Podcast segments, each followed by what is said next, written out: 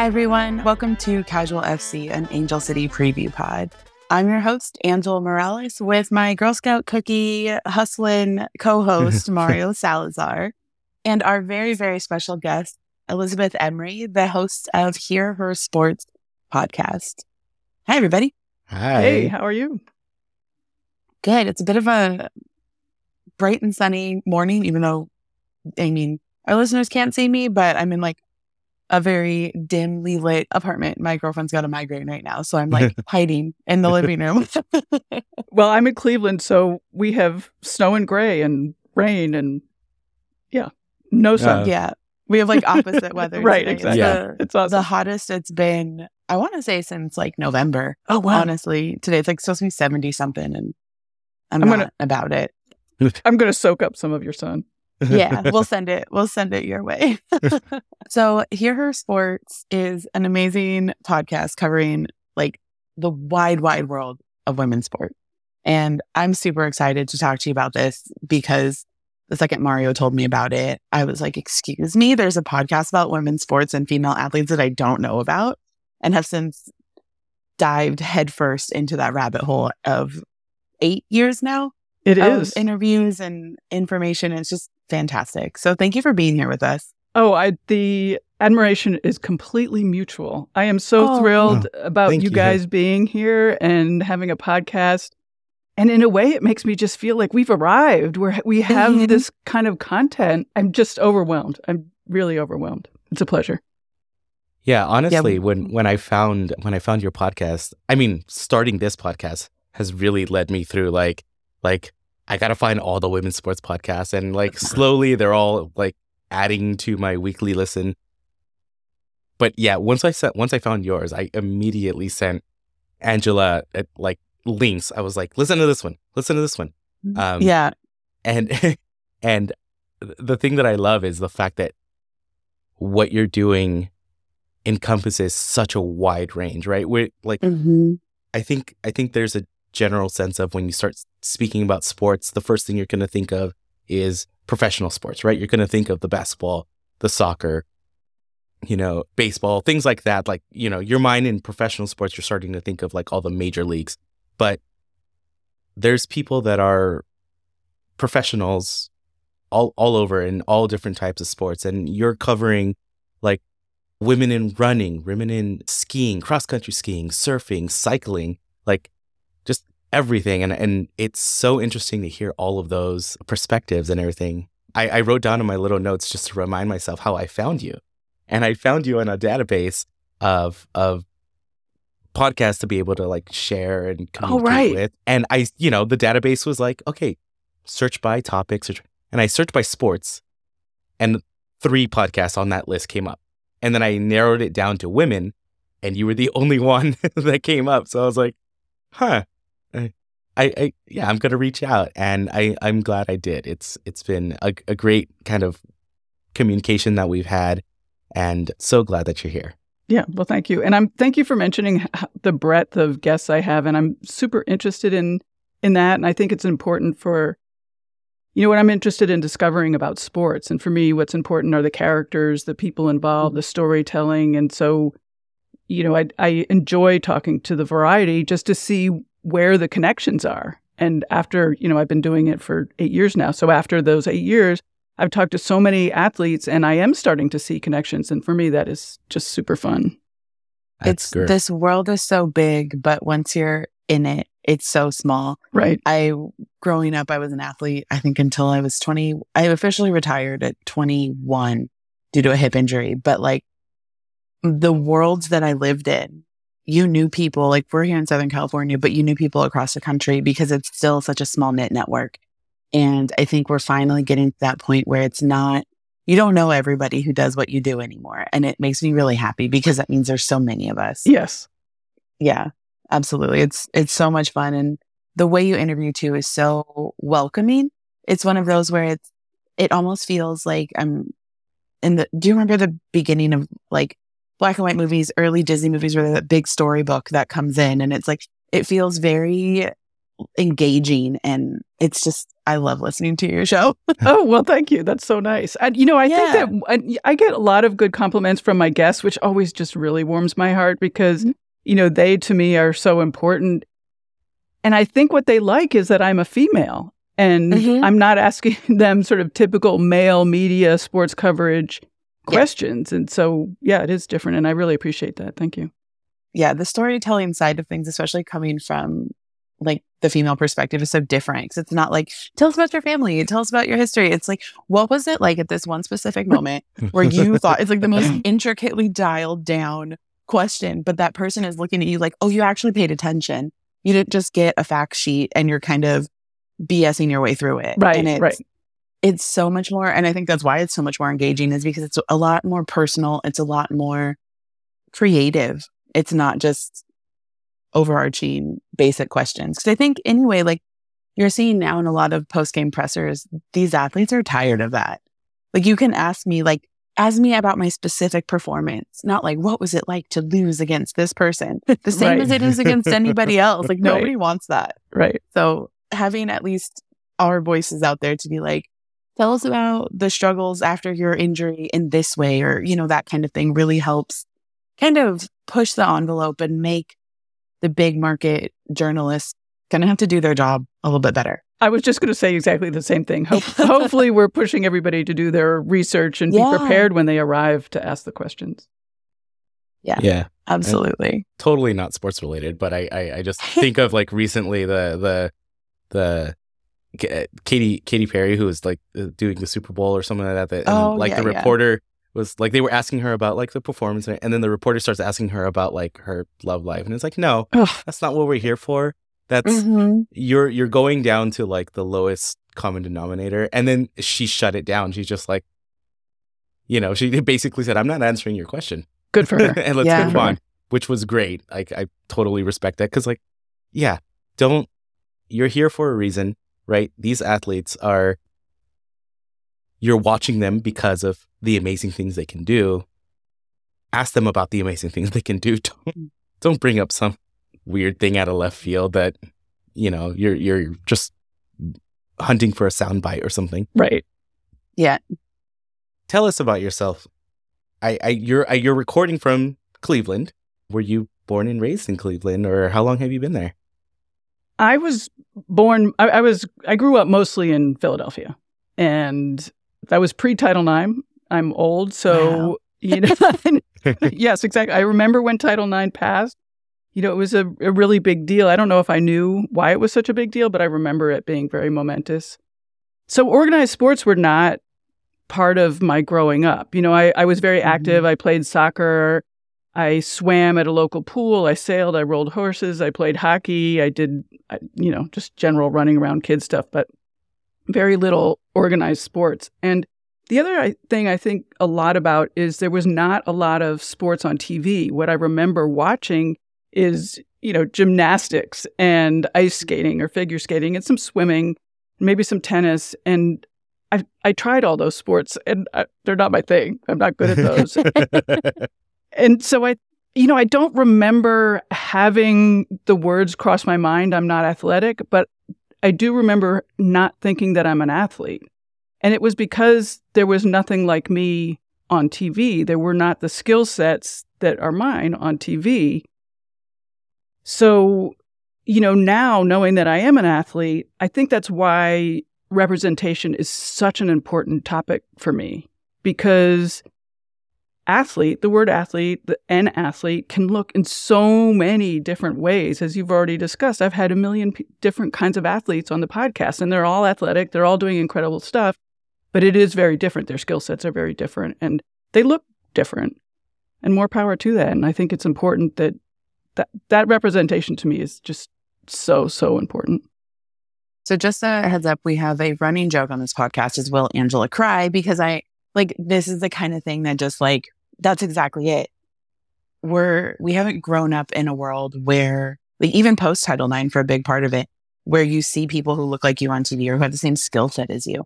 We didn't, like, I was a thrower. I played basketball. I bowled competitively for like 15 years, which is like my party secret that nobody really knows about. But, you know, very competitively, very, very good at every sport I've done. But track and field is my one true love. And I was a thrower. And I could have started that career so much earlier. But the only exposure I had to throwing was Miss Trunchbull from the movie Matilda, where she's like the mean principal and she's a hammer Yes. thrower. And now I'm over here. Like I just listened to your episode the other day with one of the Team USA Olympic like throwers. Janee' Kassanavoid, she was amazing. Yes. Yes. She's so cool. I follow her on Instagram. Like it's one of those where I'm like, well, there's an episode, perfect. and but I mean, when that's your only exposure, and then my fifth or sixth grade teacher talked to my mom, Angela really needs to get into this. She would be so perfect for it. And that movie had just come out, and I was like, absolutely not. because you didn't like i am even still like i love watching the olympics i love watching the world championships all of that but that wasn't as available as it is now you got the prime time recaps you didn't see throwing at Right. all and so to have that exposure just be miss trunchbull no like absolutely i was there's no way you could have gotten me to do that so a career i could have started in fifth or sixth grade didn't start until my senior year of high school when all of the other sports my body was too broken or injured to do those things anymore. And so for me, it's like, yeah, put us on TV, put us on marketing, put us on anything that you want because we all have such different bodies and backgrounds and talent, but it all needs to be talked about. I used to feel bad that I needed representation to actually do it. You know, that Yeah. old that old adage, you have to see it to to believe it. And I felt bad. I felt like why could I not have done that Mhm. thing without some image of it?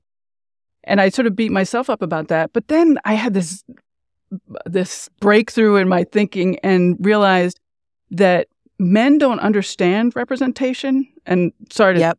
I don't I don't like to say all men. So but most men don't understand representation Yeah. because they are everywhere.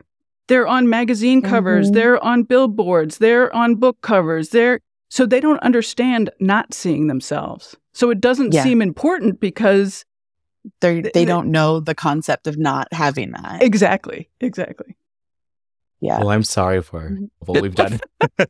but I, I, but hearing what I love about what what we've been doing, Angela and I recently, and then listening to your podcast too, is is hearing that perspective. Because to be honest, yeah, I I don't see or I didn't grow up with that idea. I I mean, I came up I, I grew up with the a version of not seeing myself uh, in in the Mhm. media, and that's mainly because of you know being Latino, being being Hispanic, you know, being a, a, a Hispanic kid.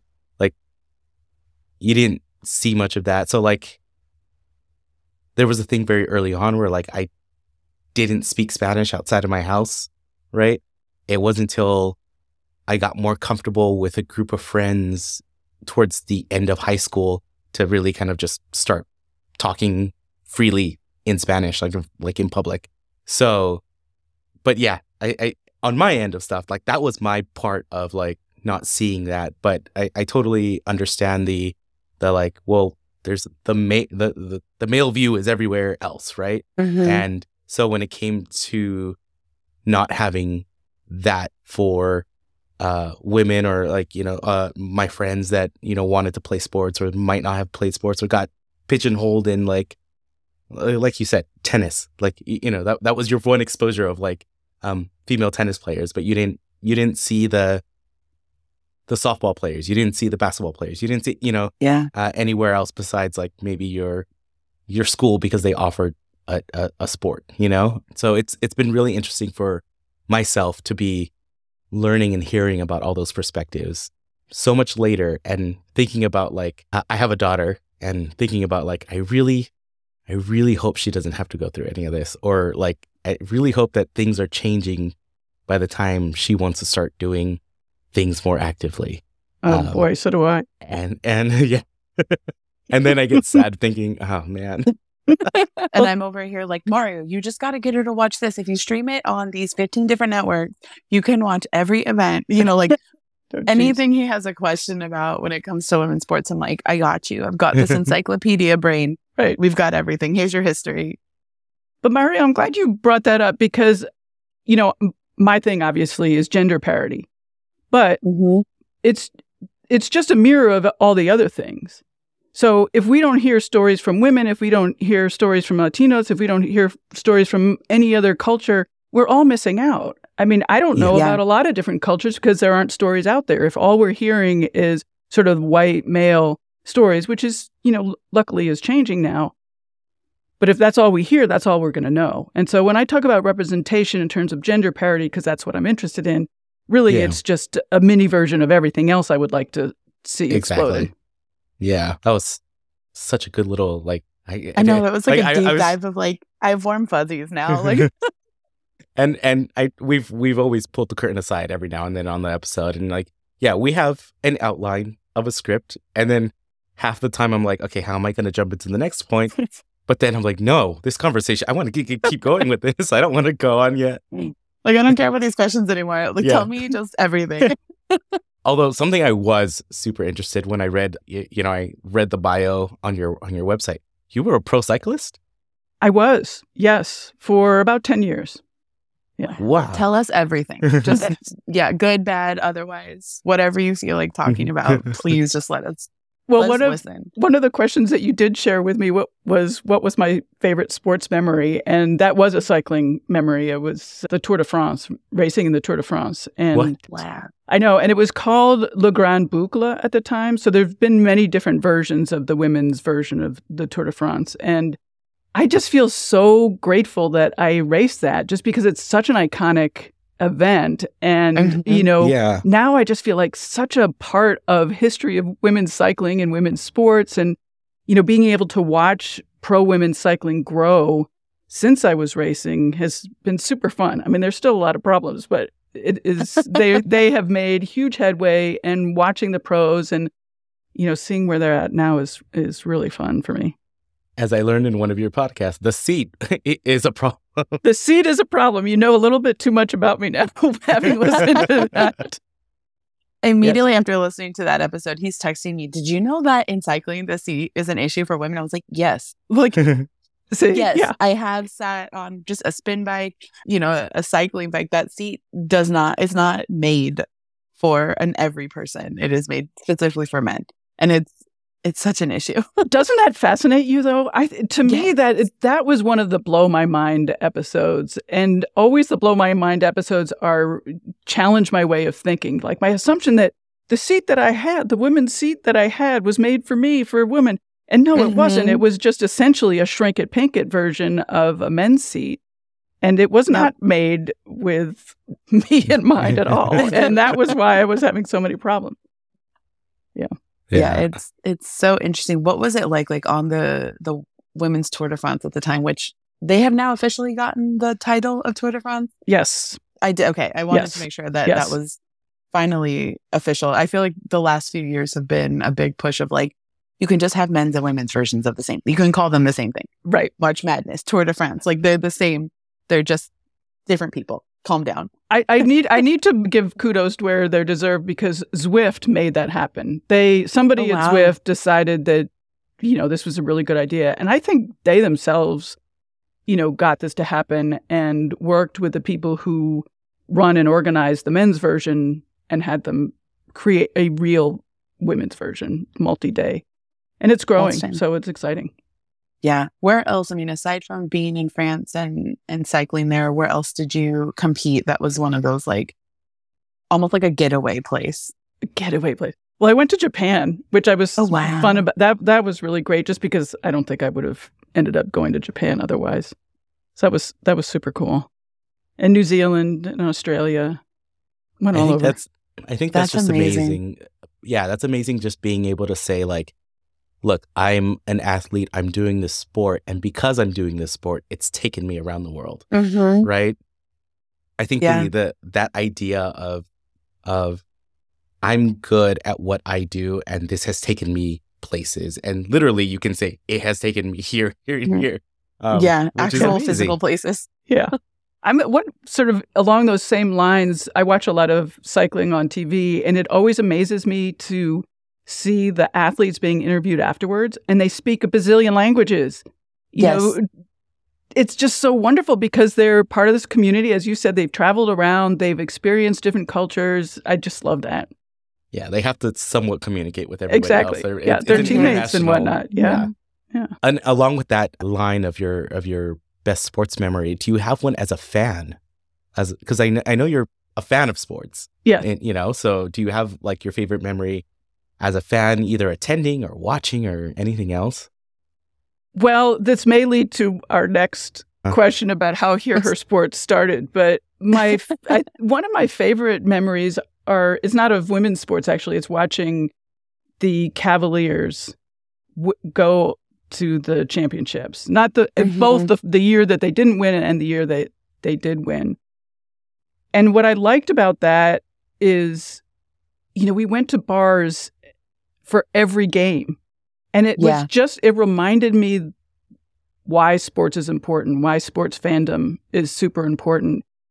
And so I thought about that a lot when, again, this is going to another of your questions. th- th- that I, I recently helped host a watch party for the finals of the NWSL. And again, oh, wow. like Oh, all was- these women came out. And it was just like, oh my gosh, this is so exciting that there's this community of people who- in. Mm-hmm. Cleveland who are super interested in this. So that too was a favorite memory. There's something so special about a watch party. I mean, specifically for women's sports, because it very much shuts down the nobody watches women's sports argument. when you have like for for the the World Cup, the group stages, we did a bunch of episodes on it here, but Angel City put together a couple watch parties.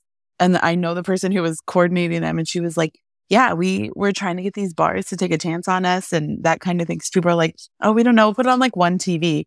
And then these places are flooded with women and families and like all of these people just to watch a game with other people who want to watch the game. Yeah. My first watch parties were, what was it? The 2015 World Cup, because it was 2023, 2019. Yeah, 2015 World Cup. I was watching down here in like Southern California. One of my friends was like, we got to go to this one bar. It's a, it's a, an outlaw bar. Like, you know, the, the fandom of the national teams. Like, we got to go. You got to get, you have to understand. And I was like, whatever. So we go and I was like, this is the best time of my life. I Yeah. have never, never, ever experienced anything like that. And now we went, my girlfriend and I went to one of the watch parties early on in the World Cup when the US team was playing. It's like our one primetime game. And we get there and we literally had to leave. There was no more space. You couldn't like eh, you couldn't see any of the screens. There were so many people. Thankfully, my aunt lived down the street, and I called her and said, "Eva and I are coming over. We'll order dinner for you guys. But we need to watch the soccer." That's game." great. And you know, but to basically get places to capacity on a random Tuesday night because there's a basketball game or a soccer game or whatever, it just it shows that community, and it's like you said, that's why sports fandom is so important. You instantly have this built-in group of people that you have probably four to five things in common with every person in that room, just Well- based on the sports alone. Yeah, and your podcast and you talking about that made me realize the impact that a pro women's team could have in Cleveland. Yeah, You know, I Yeah. want it and all my friends want it, but you know, seeing what's happened to LA and to your fan base in 2 years, a year and a half, it, it's just yeah, it's amazing. And and It's the wonderful. amazing part of the amazing part of that too is that we've met and one of the reasons we started the podcast was like we've met people that are coming out to these games that have either never watched a soccer game Mm-hmm. but they're there to support like the growth of women's sports. And so they're like these, you know, they're they're athletes, they know what they're doing, and this is going to be an amazing experience. We have mm, we've met fans that are definitely into soccer, but have no care whatsoever about the like the the MLS. Like they don't care about the men's side. So that like you might ask them like, that's me. yeah, I'm that yeah, fan. I don't care. yeah, yeah, like like it, you know, there's some people that are like, oh, I support you know Angel City and LAFC or or the Galaxy or you know name your MLS club. And then there's a lot of them, and I'm not going to say it's a little. It's it's a good it's a good portion of them to say like, yeah, no, I don't care.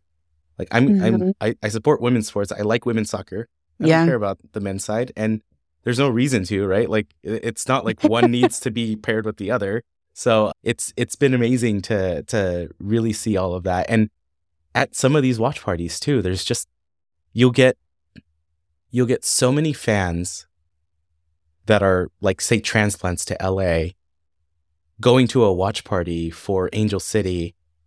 They're not in a sense calling themselves Angel City fans. They might actually still be fans from an NWSL team from where they were from, but they're like it's a soccer game. It's women's soccer. I'm going to watch it. We're going to have fun. You know? So I think Yeah. the community also has been really cool and I mean the fact that that Angel City has been able to consistently fill the, The stadium. 20 the the stadium's a 22,000 seater and they they average 19,000, right? That's great. in in a league that Mhm. like for the longest time was getting like an average of like 5,000 and there's still teams out there that you know get it just they're they're in the low like thousands. You know LA Portland San Diego. Packet. they're We we're pack the packing out those those stadiums. And so it's been it's been great. Like my daughter loves going to the games now. So it's it's amazing. Well, you made me think about talking about watching the games and the watch parties and people who don't, you know, maybe this is their first game. I Mhm. always think that it's a beautiful thing to watch an athlete, a pro athlete, somebody who's really good at what they do, doing what they do. It's Yes. super, it, it's different, it's beautiful, it, you know, like you can't get it anywhere else. And to have the opportunity in your city to see Mhm. that is yeah, it's stunning. so so interesting out here because there's so many think pieces about like how is this women's team gonna do in an already overloaded sports city? It's like, do you know how many women are in LA? Like, do you know how many of us have been begging for this? do you know how many people don't care about Yeah. the men's sports Yeah, Like, right. Yeah. Yeah, Yeah. yeah, and it's it's been such a fun experience to like, and I've mentioned this on our show before, and most people who know me know, but I was at opening day for the LA Sparks and the New York Liberty in the Forum in '97 as a 10 year old, and the, guaranteed my voice is going to crack right now, but like I know what that moment meant for me and how that felt and everything, and to be at opening day for Angel City, I was like, oh shoot, like these kids, they get it on I don't know, 10 times the magnitude. See, look at like, this is what happens. I just start crying because I'm just like, it's just so important. It is. We're talking about representation so again. often. Yes, exactly. Yes. And in Cle- I Every think about it in time. Cleveland too. I love that you're crying. I, I, I have given talks, you know, like I'm in front of a whole audience, and when I get to me as an athlete, I start crying. So Oh, yeah. Same. yeah. But in Cleveland, we have a huge high school and collegiate soccer women's Mhm. program, and there's nothing for them to look up to, to aspire Yeah. to. You know, if they if they want to go play pro soccer, they're going to have to leave the area at this point. Yeah. Yeah. Absolutely. So, with that, how pumped are you of the rumblings and the movement around Cleveland pro soccer and the possibility of that becoming the future? I am so excited. And actually, that watch party was a collaboration between Play Gap, and I'm the board president of Play Gap. And Play Gap is we promote women's sports for for older adults, for women. Oh, wow. And so showing them that there are sports out there that can continue doing after college. And also, you know, whether you've done sports before or you're trying to find a new sport or whatever it is, we promote sports for adult women. That's amazing. Yeah, it's super great. And so it was a collaboration with Play Gap and Cleveland Pro Soccer was the watch party. So I'm well aware of what's going on or semi aware of what's going on and I'm I am I'm just super excited as I said knowing you guys have shown me what the impact would be if we do get a pro mm-hmm. women's team here just yeah, I I can't say enough. And there are the people that are excited and know about it are super excited. Can't wait. Yeah. I think Oh, yeah, any anytime there's like the possibility of an expansion for when like the bigger women's leagues right now with the NWSL, the WNBA, even the USL and how that's kind of growing, this new volleyball league that's popping off, like there's all these little opportunities that are starting to arise. And I like I mean, I know what it was like watching leagues fold and watching these women's leagues that people had put so much time and effort into just be defunded, basically. And even in the WNBA, like the Houston Comets, it's the they're the only team in professional sports in this country to have a four-peat, like the way they did it. Mhm. And they don't exist anymore. And I really don't think that's going to happen this time. Or at least I really hope it doesn't because it doesn't, there's a lot more loud momentum happening, not just like, oh, yeah, I do that. Because even for me looking back, there was a big chunk of my life in high school and in college where I'm like, I don't really watch women's sports. Like I was trying to under the radar as a secret fan. And now, like, I'm like, who cares? If somebody has an issue with me liking what I like, that's on them, not me. And if I can impart that on younger girls, please let me do that in this world. Like, just like what you like. Yeah. Have you seen a sort of a shift in attitude in sports fandom in the area? Mhm. Yeah. Yeah. When, like, even walking around within the first season, like we'd be out at a restaurant or something, somebody has an Angel City hat on. It's like, oh, you're an Angel City fan. And people are instantly like, are you my best friend? Like, do you want to hang out? do I know you? What what section do you sit in? Like, oh, have you been to Fan Fest? Are you part of a supporters group? All this kind of stuff. And it's this is a big, big city, and it's a big city that's really spread out.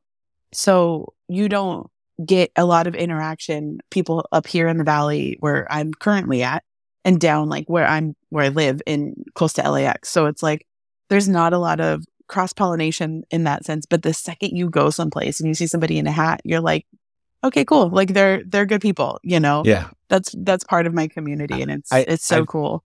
I've That's told cool. this story before, but like, I, from where I am, I'm also right now. I live in the valley, so, but from where from where I am, it's actually, it's the same amount of when I go to the beach. It's the same amount of time to go down towards Santa Monica than it is for me to go up to Ventura, and Ventura is the next county up, right?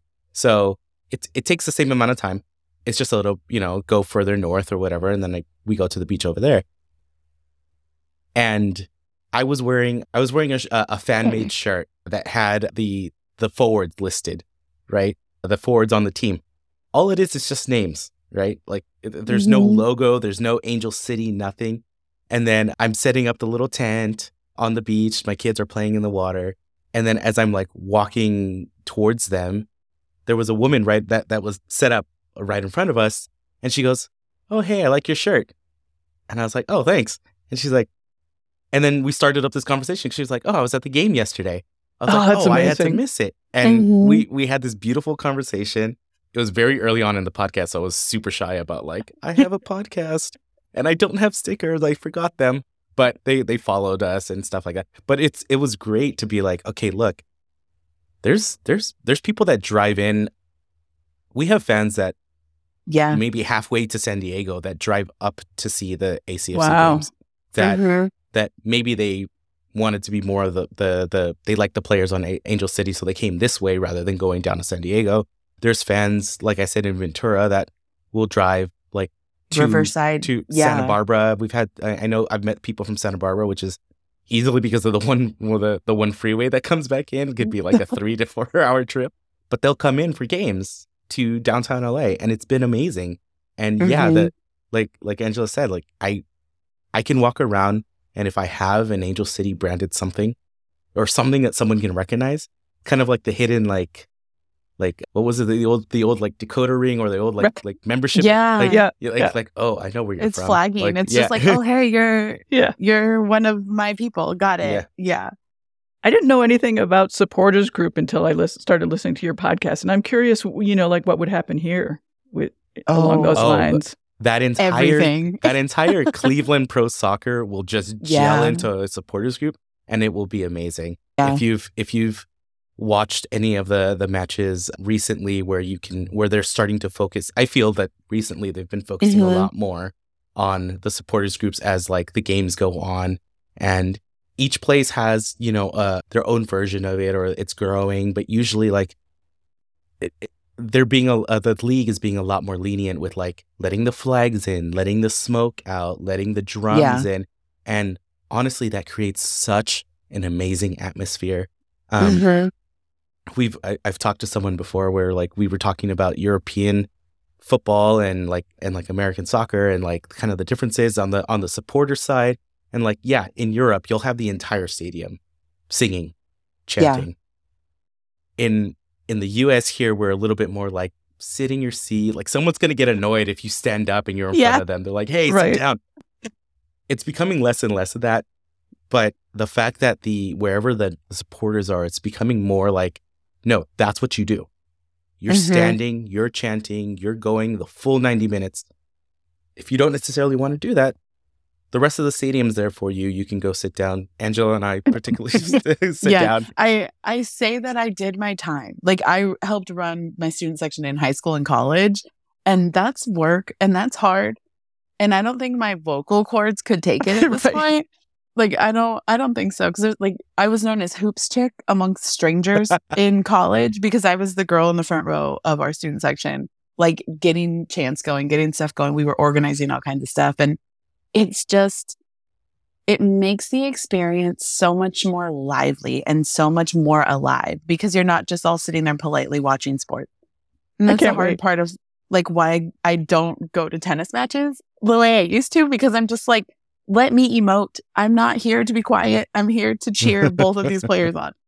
And it's just, oh, it's so good. And it's so much fun at for Angel City. There's a lot of tailgating that happens before the games with the different supporter groups. Normally there's like one or two official. We have six because of course we do. And so we're LA is a big this- place. yeah. Everybody's got their own little pocket, and we're actually doing in secret, well, kind of secret. We're doing a little series of interviews with our different supporter groups to oh, then perfect. be like, guys, look at all your options. Go join. Go find your people. yeah. And you're like, we're we're part of supporter groups, but like we don't make it part of the podcast because it's like, no, this is for everybody. And there's a lot of like ideals that are different within each supporter supporter group, advocacy efforts that are different. And it like it's just a benefit for everyone to have representation. Like this whole podcast is now just Yeah. the episode the representation episode. And but but it's true, you know, you're able to find these pockets of people who have the same ideals as you, have the same like mission of that you do. And even if it's not exactly the same, it's the closest you're going to get in a big field like this. Sure. And it's just, it's so much fun to walk around pregame. Like with Angel City, they'll do fan fests sometimes that the team puts on. So there's food, there's music, there's all face painting, all kinds of crazy stuff. But then you have one of our supporter groups doing a fundraiser for like donors choose and teachers and getting school supplies. And you have another one who's doing like a clothing drive, another one that's like, we're donating money to this organization or, you know, this is our fundraiser for the year. And it's just like, You're, Wait, blow- yes. you're blowing my mind. You're blowing Yes, my mind. This is so awesome. fun. Yeah. And you Yeah. know, you know what's going to be amazing is that I think the the want and need for for women's sports, and, and particularly because we're talking about soccer here, you know, women's soccer, Mhm. and if Cleveland gets it, I will absolutely not be surprised. You're going to get people coming from Columbus. You're going to get people Yeah. traveling from Cincinnati.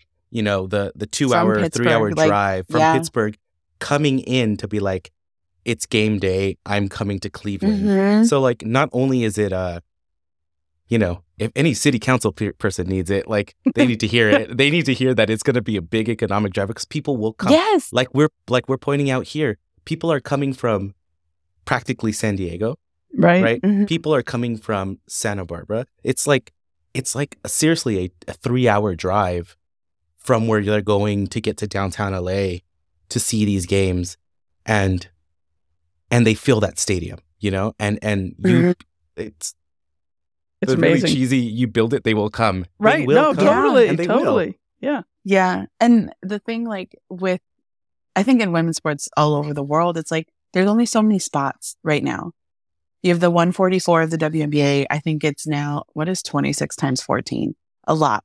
So, like, you have the, the cap there in the NWSL. The more teams there are, the more ability there is for these women to have prolific careers and more women to have those careers. And why not? Yeah. And more women That- to to watch them. Yes. Yeah. Yeah. How, d- Maybe. how have the Ugh. bars been in LA supporting watch parties and things like that and dedicating the t- all the TVs and turning on the sound and things like that? They've been they've been growing. Like at the very beginning, it was mm-hmm. very it was very hard Yeah. to get to get up. I, I know that you know we were talking to people in the front office, we were talking to fans and things like that. it was very hard to find a bar. People couldn't figure out where a watch party could be held, right? Mhm. A lot of the SGs actually, a lot of supporters groups actually, essentially, if if there wasn't one, they made it themselves. They Yeah. they went to a bar and they said, or they knew someone at a bar and said, "Hey, can we do this here?" And they're like, "Oh yeah, you can be in the back corner or something." And then every All of single a time, sudden. all of a sudden, there's this giant group where they can't be around one TV anymore. They Hmm. got to spread it out. I think the hard part, especially like from Angel City's perspective, especially two years ago when it started, is just the the access, and right, and that's another Yeah. part of this whole equity and representation conversation is the access of it. For it was so hard to find it playing on TV, and then second year they get this great deal with Paramount Plus and CBS on streaming and everything. It's like all the matches will be streaming. Okay, but that doesn't allow bars to or or places to. Mhm. So like there was a lot of like you know like don't tell anybody type type of watch parties where like they would just hook up like a a Apple Amazon TV stick or, or, an Apple Roku. TV Yeah. Yeah. and just play the match at a bar so that people can watch it and or you know just bars that were friendly and they were like just hook it into our system and we're fine don't tell anybody right Mhm. and like that was the only way to do it and then to our annoyance cbs sports like there was matches on cbs sports where like almost nobody that we knew Nobody could watch it. but if you went to a bar you can definitely watch it because cbs sports Mhm. is is a cable channel and you Right. can watch it Right. and then this year, it it it'll be interesting because they have such a widespread streaming network package. It's going to be saw on, that. Yeah. It's going to be on Yeah. Ion Television, which is over the air, which will be great. But it's also going to be on Amazon Prime. It's also going to be on Paramount. It's like Like- ESPN, CBX, Fox, Mhm. like every possible major network But then has some of kind them, stepped in. but that that's great. But then some of them are streaming and some of them are not, and some of them are Yeah. over the air. So like that's going to be a big puzzle to work around. But in the sense of how it's grown over the years, like it definitely has. And Mhm. especially with people just saying like, look, if you can't do it, we'll find somewhere that we can and we'll make it happen.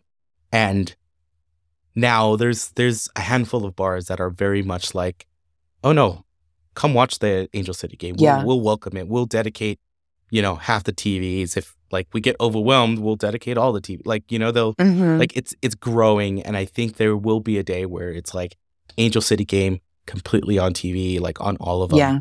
You know, I, I Because swear. I know towards like the end of last season, the the person I know who works in like community outreach and everything in the front office, she was saying like we're competing with Sunday football. And right. that's Of the course. hard part. Yeah. Yeah. The best thing I went, we went to so the Casual FC family was so Mario and his wife, my mom, my girlfriend, and I. We all met up to go see a musical. yeah. And we it was like a matinee show. We all hung out. It was a great time. Eva went home. Mario and his wife went and met Neil Patrick Harris after the show. It was a big deal. My mom and I booked it across town from downtown LA all the way to the beach to go to a watch party. We get there with like 15 minutes left, and I'm like running in, like trying to find my friend. And this place is packed with Angel City fans, so much so that it swayed the restaurant. 'cause it was like a restaurant bar, kind of beer garden type place, to change more TVs to the Angel City game. That's awesome. Yeah. And it was one of those where it was like more and more people were coming as the game, like after the game started. And that's not as common for, I want to say for men's sports, because people just show up and stay through the game. Yeah. This was, I got off work, I got to get there. And, or I, you know, I did a thing and now I got to go to the place. And more and more that's starting to happen. And the rep from Angel City was like, it's getting a lot easier.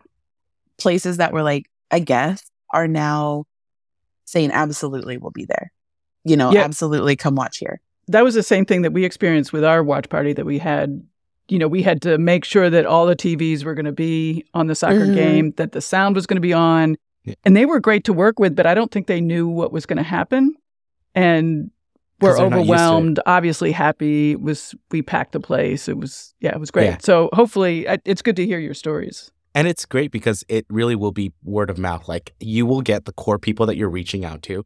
And Yeah. then and then all of a sudden they're you know, it's it's very much like the the localized vir- virality of of it. You know, like you'll you'll hit the people that you're getting and then they'll share it, they'll share it, they'll share it. And then Mhm. that's why you get that wave of people because it's like they're slowly learning about it, but they will be there. And that's the amazing part. And I hope so because I certainly don't want people to be priced out of going to the live games and then not being able to be part Yep. of the community and watching and all of that. Yeah, Yeah, that's yeah. that's such a big factor is the price point of everything at this point in the world. But knowing that if you can't make the game for whatever reason, price point, work, whatever, there's now more ways to watch it. And there's Right. now, you know, you can watch a replay, which you couldn't do that before. You can now pull it up on YouTube or the NWSL network and things like that and be able to watch these games again.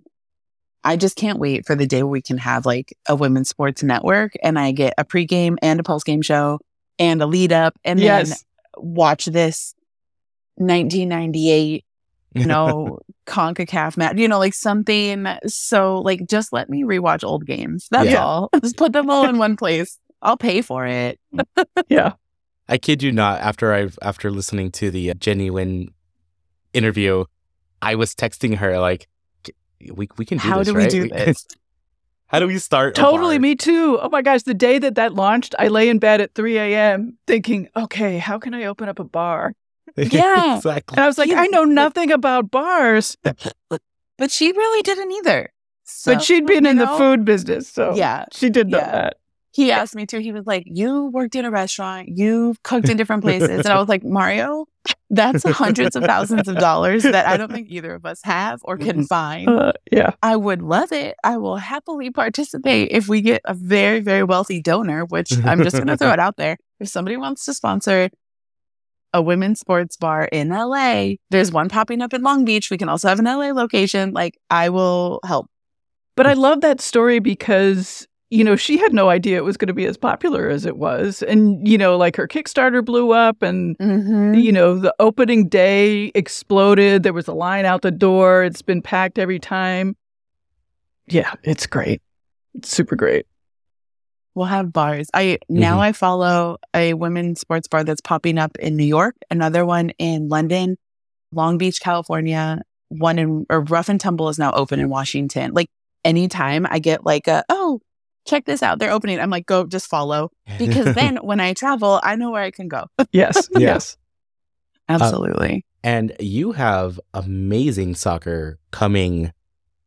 I mean, you've already told us that you have amazing soccer in your area, anyways. But you have amazing Mhm. soccer coming to Ohio, down in Columbus. The U.S. Women's National Team will be doing their SheBelieves tournament down there. Are you Sheba. are you planning on heading down? I'm lazy. I've, I've been to, I've been to some of the friendlies that are here in Cleveland. Have been in here in Cleveland. I don't know. Yeah. We'll see. We'll see. I'm really hoping that the Cleveland team starts here and I don't have to be traveling around. True. I get True. it. Yeah. Yeah. It's hard because like we we open this season, Angel City opens the season against Bay FC, which is now the team up in Northern California. And we're like, oh yeah, let's do like a trip. And I'm like, but like we have a team here. Like they can Yeah. We can just do this here. Yeah. But also it's very fun. One of our one of our friends and like one of our favorite listeners, Richie, Mario and him, they ran into each other at the game in Columbus. They sent me a picture, both of them sent me the same picture at the same time, like, look who I ran into and so like but he sits with in my section and he'll do the trip down to san diego so i think we need to do we need to organize a, a casual fc family and extended friends yeah. trip to Oh, san jose cool. Yeah. That'll be Also, fun. the, I'm so interested in so many different sports that I have to Mhm. limit my watching. There's I- only there's I'm only right so there much. yeah, yeah. it's There's like only now so many like, hours I- before I have to keep working. exactly yeah, right. it's like right. yeah i have to work and then also like do things like i have to do my laundry and wash dishes because otherwise i would just be tunnel vision Yeah. just hook me up to a tv and i'm i'm good In a couple weeks, I'm going to the World Cup for cross country skiing that's going to be in Minnesota, and this is the Oh. first time that it's going to be in the states for Wow. a couple decades. So I'm super excited about that, particularly since I've been doing these race reports on Mhm. the Yeah, yeah. podcast. And so I'll, hopefully I'll be able to meet some of the athletes and I don't know, see oh, it that'll be live. so cool. Yeah. Cross country skiing is always one of those Winter Olympic events that I make a point of watching because I'm like, cross country running already boggles my mind. Like track and field, yes, includes running. I did not do that. I ran for training and conditioning and that's it. Like, no. But cross country skiing is just beyond. It's so hard. it is yeah. so hard. yeah. Yeah. Because you're using so your fun. all your body. You're using your arms and you're using your legs and that's why Yeah. they they flop and fall down at the end. Eh, rightfully so. They deserve that. And they're probably, I love it when they do that and you just see like the steam Yes. like coming off of Yeah, them. I'm like, yeah. oh, wow. That and the, it's where they're doing their, what is it, biathlon or something like that, where they're doing the cross country skiing and, And, then the, shooting, yes. Like, how are you, your lung capacity and your breath control has to be so dialed in. Isn't that cool? So you're Yeah. doing this for miles and then you lay down and you're like, you know, gasping Yeah. for air, but trying to steady a rifle. Yeah. Wow. Yeah, it's it's awesome. Again, the amazing feats that these athletes can do, right? And then you you just need to be exposed to it to be like, look, Mhm. there are people that can do this and do it very, very well. You just need to be able to get a chance to watch them. Like that's you know, and Yeah. also and also understand a little bit about it you know like what's involved in the sports like you were talking about being able to control your breath and exert all that energy at the same time i just love everything that goes into being good at your sport whether it's the actual athletic training or sort of thinking about Mhm. all the strategy or details. So much of, it is is fascinating but it is also applicable to outside of sport. You know i just ha- i've learned so much talking to my athletes that I, I often tell people that i'm a better person after having talked to all these people I I feel like you if you aren't walking away from interviews like the ones you do without gaining more knowledge or something like that or taking at least a little bit of information away being like, "Oh, I can I can apply this in real life." Like I feel like in a way you're doing it wrong. You know, like you're not fully invested in it because even with our our conversations, I walk away like, "Oh, I didn't think about it that way." And like I just got my master's in sport psychology because of how much I love the mental side of sports. wow that's awesome Yeah. And now I'm in my late 30s going career change or side hustle. like, what do I do with this? I love it. the- I just love, like, I know how much of, of my playing and competing was my brain. Like, yes, I had the physical side of things. It's, yeah, my body has to do something in order to compete. But so much of how I did it and what I did was in my head. The cadence, like taking a deep breath. I was explaining to Eva the other day, like, oh yeah, no, sorry, discus, like this is how I would breathe because we were having this big conversation of how to breathe correctly. She's a drummer. And I'm like, okay, this is what I did. How can we translate this to what you do as a musician? And so it's just, it's so interesting and so widely applicable. and we can keep learning i'm still learning Mhm. about competition and how to compete well and how to be a good winner how to be a good loser Yeah. You know, I when when I was cycling, I was not the greatest sort of mano a mano, I'm going to beat you kind of person, and I'm Mhm. playing squash now, and you know, going back going back and trying to figure that out. It's it's great. Do you need any tips, I got you. I Okay, insanely competitive. There are certain things I can no longer do for fun because it's like I, I did that as a competition. Like so many of my friends are just like, let's go bowling. I'm like, I'll go. I will teach you, I will coach you, but I will not touch the lanes. No, I can't because instantly my past experience pr- it excludes me from this. Yeah, it's it's one of those where I'm like, I'll be there and I'll just Yeah. be like cringing every five seconds of everybody around me doing something wrong.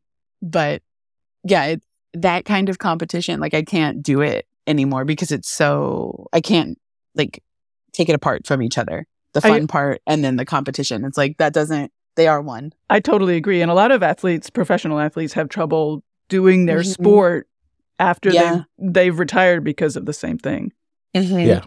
Yeah, I had I had a question that I wanted to ask you, and I think it might be a great way to maybe end it, maybe not. I mean, we can keep going. I, I- this this I has could been talk to you amazing. for hours. yeah, but one of the things that we're learning by doing this has, it, again, another constant joke that we that we'll do, and I'm pretty sure the friend our our our people listening have always been like, we heard that one again, but we joke that like we were so excited to get the first comment from someone that was not a relative, right? Yeah. That that was not a friend that was like, here, I'm forcing you to uh, follow my my Instagram or follow follow our podcast.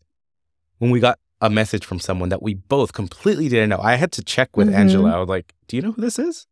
And we're like, "No, no, we don't." No, oh my no, god, it's, it's a fan. Yeah.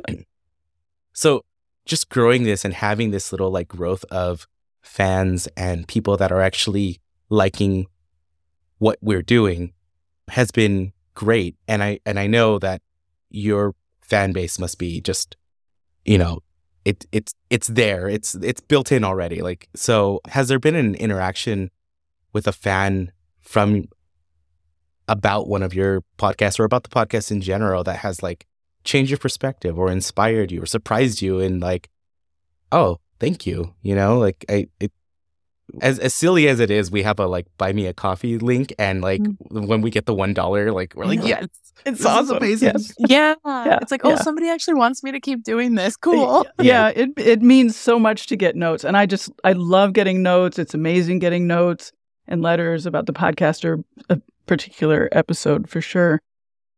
You know, right now I'm doing those race reports mm-hmm. about the mm-hmm. cross country skiing, and so every after every World Cup, one of the athletes on the U.S. women's team talks to me about the specifics of the race, and we get into some of the normal stuff from regular episodes like training and prepping and whatever seems applicable for for that particular event they're in the regular feed so normal listeners are you know people who have subscribed are getting these episodes and listening to them. And the reaction to these episodes the race reports have been just amazing. Super engagement a lot of discussion a lot of conversation. And it makes me think about you know for a long time i've wondered what is it actually that female fans want to hear. You know what is it about women's sports that they want to know they want to hear? So I, that's why i think it's so great about these race reports is they're sort of con, sort of condensed they're shorter and it gets to what you guys are talking about in terms of you know as women's sports grows we're going to have the pre-event commentary mm-hmm. we're going to have the event we're going to have the post-event commentary and it's all intelligent conversation related to something very specific. So it's been ex- it, it's been exciting for me to hear this commentary about something that I'm really interested in and sort of a new format and yeah the yeah so I guess that's the answer to your question. So I'm I'm just I'm it's just that they've been tremendous commentary about it. And what I love is that people who don't know that much about cross country skiing have gotten involved in cross country skiing and have learned who the athletes are and excited to Mhm. continue to follow. Athletes themselves have been great telling the stories very specifically about what's been going on and some details. Like there was one there was one weekend, it was early in the World Cup series of events, and there were a bunch of poles that broke at the start of the event. And I Oh, couldn't wow. figure out like what's going on. They're- I've never seen them at the start of the event, and so the athlete explained what was going on. It turns out that the gate that allows them to exit the starting Mhm. yeah. section out, but it swings out pretty quickly, and it was hitting the poles. And it Oh, was on such a violent setting that it Yeah, hit it's the like- poles and would break the poles. Because their their poles are just right outside. They're not like Correct. in with them, right? Yeah. Oh, Right. Okay. So that was totally fascinating. And, you know, I, ho- I hope that people who were wa- watching the coverage saw that and then were able to discover what actually was going on. It was super Mhm. cool. It felt like this really insider kind of piece of information. That that's amazing. Yeah, it's what that's one of those like you were able to immediately answer the question that everybody watching that race was like, "What happened? Why? Yeah. that's weird. That's not normal." Yeah. Yeah, and and cross country skiing, you know, the snow obviously takes, you know, is a big part of the sport. And for people who who live with snow, not you guys, but people people who live with snow, snow is very different. It, and Mhm. athletes that I've talked to have explained that man-made snow is really different than natural snow. It's different whatever temperature it is. So there's been a lot of discussion about that. And then Jessie Diggins in one of the races recently, she's the best skier of the world right now. She's American. She fell in one of the races and she described what what happened and why she oh, fell, wow. which had to do with the snow. It was super fast. just it was like unbelievably fascinating. Yeah. I do remember a- I, I did so listen to one of your interviews and it might have been with Jessie. I'm not I'm, I'm also bad memory.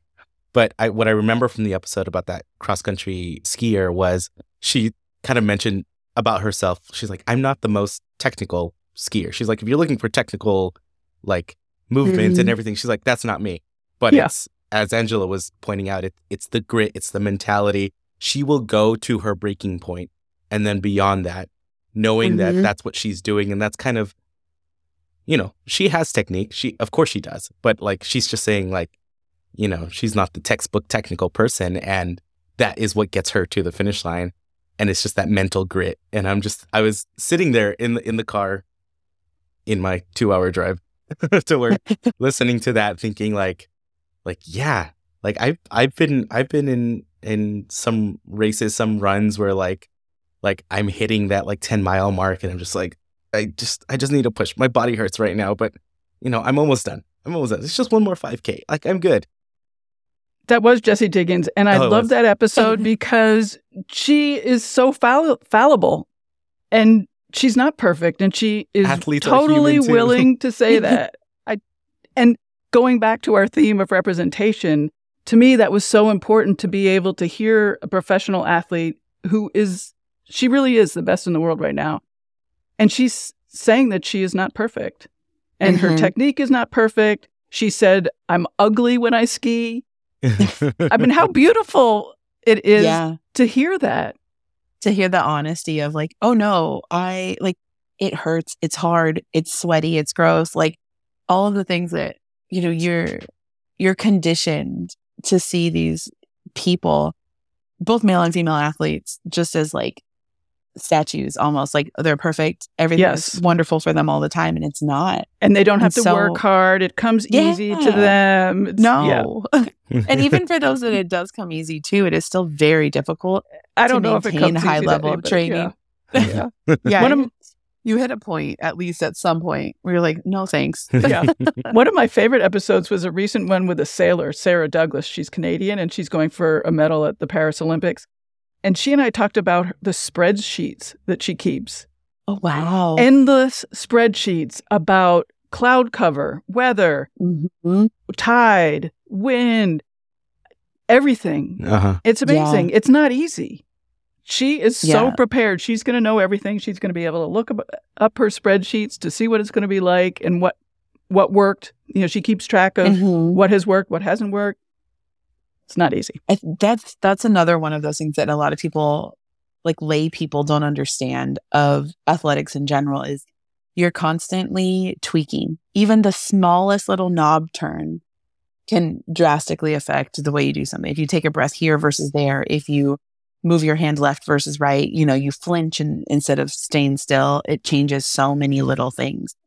And it's so nice to like be able to have a place to listen to those conversations now through your through your show because it's you, like you said, it's high level, it's interesting, and it it provides humanity in a very like constructive way of like, oh no, you can do this too. It's just a lot of work. It's a lot of work. Yeah.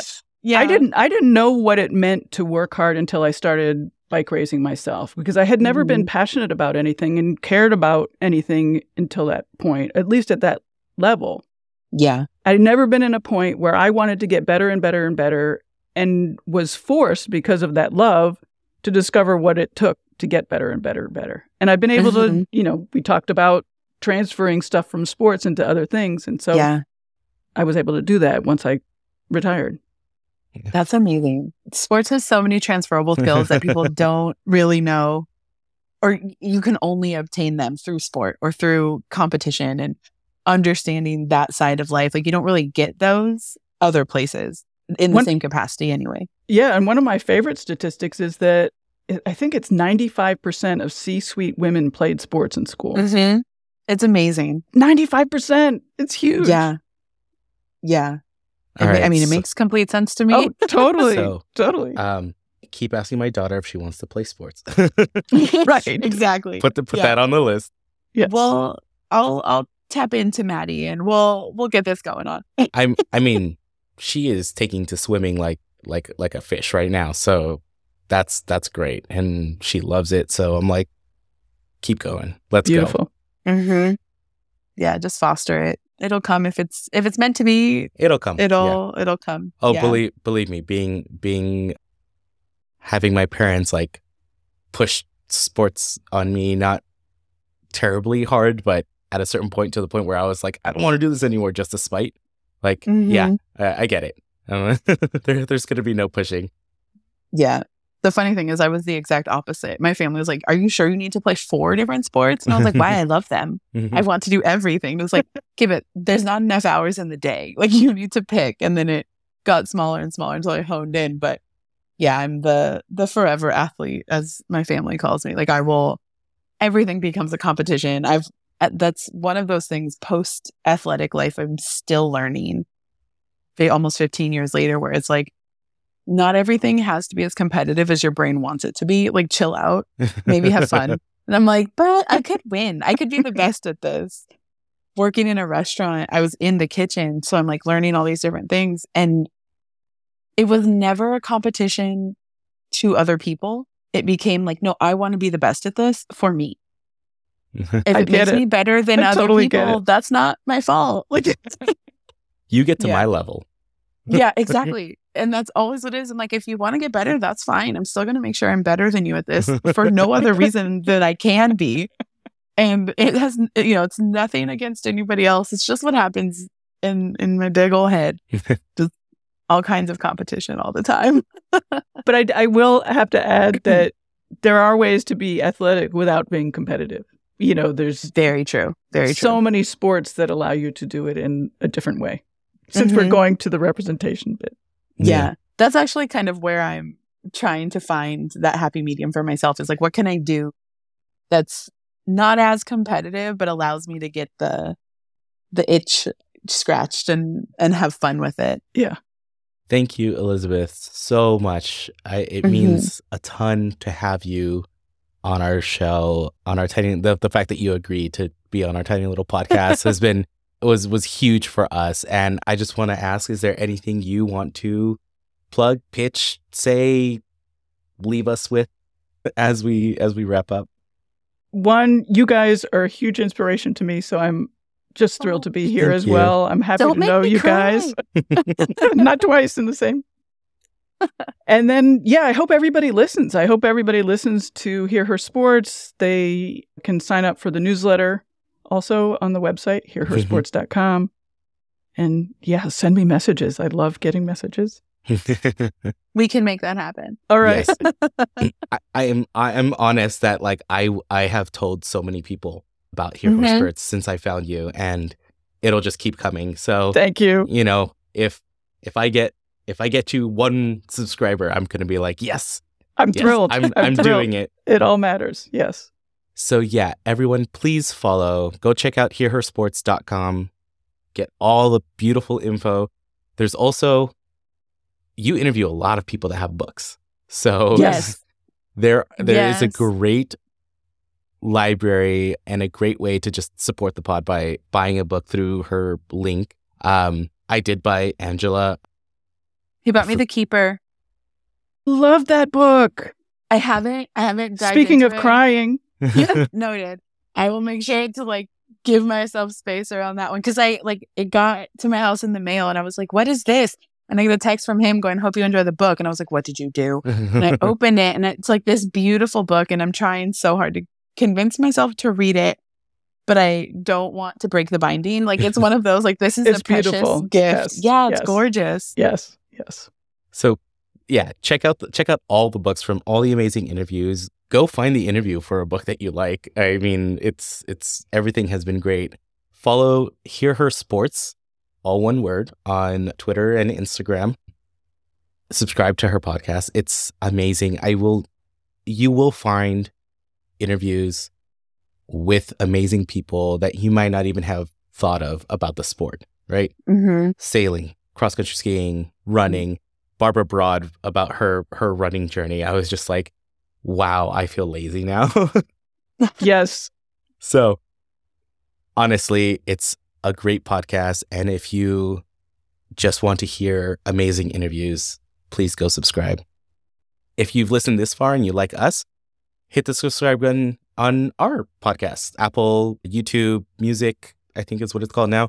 Any of the places you want to go, go to casualfc.com and you will find all the podcast links. Our social is casualfc pod on Instagram, Twitter, Threads, TikTok, all of those. Tell a friend about the pod. It brings us good luck and we push all that good luck to the team. So, I mean, we like to say we started this podcast halfway through last season and all we did was go up and we made the playoffs. So, you know, we do what we can. Yeah, yeah. We do have merch. We have silly merch and fun stuff that we do. So check out shop.casualfc.com if you like it. And if you feel so inclined, support the pod by buying us a coffee. Check out our link on our socials or go to buymeacoffee.com slash casualfcpod. Thank you for everyone has who's supported so far. It means a whole ton to us. And again, I just want to say thank you, Elizabeth. Thank It's you, been Elizabeth. Amazing Thank you guys. And we'll catch you guys later. Bye. Bye. Bye.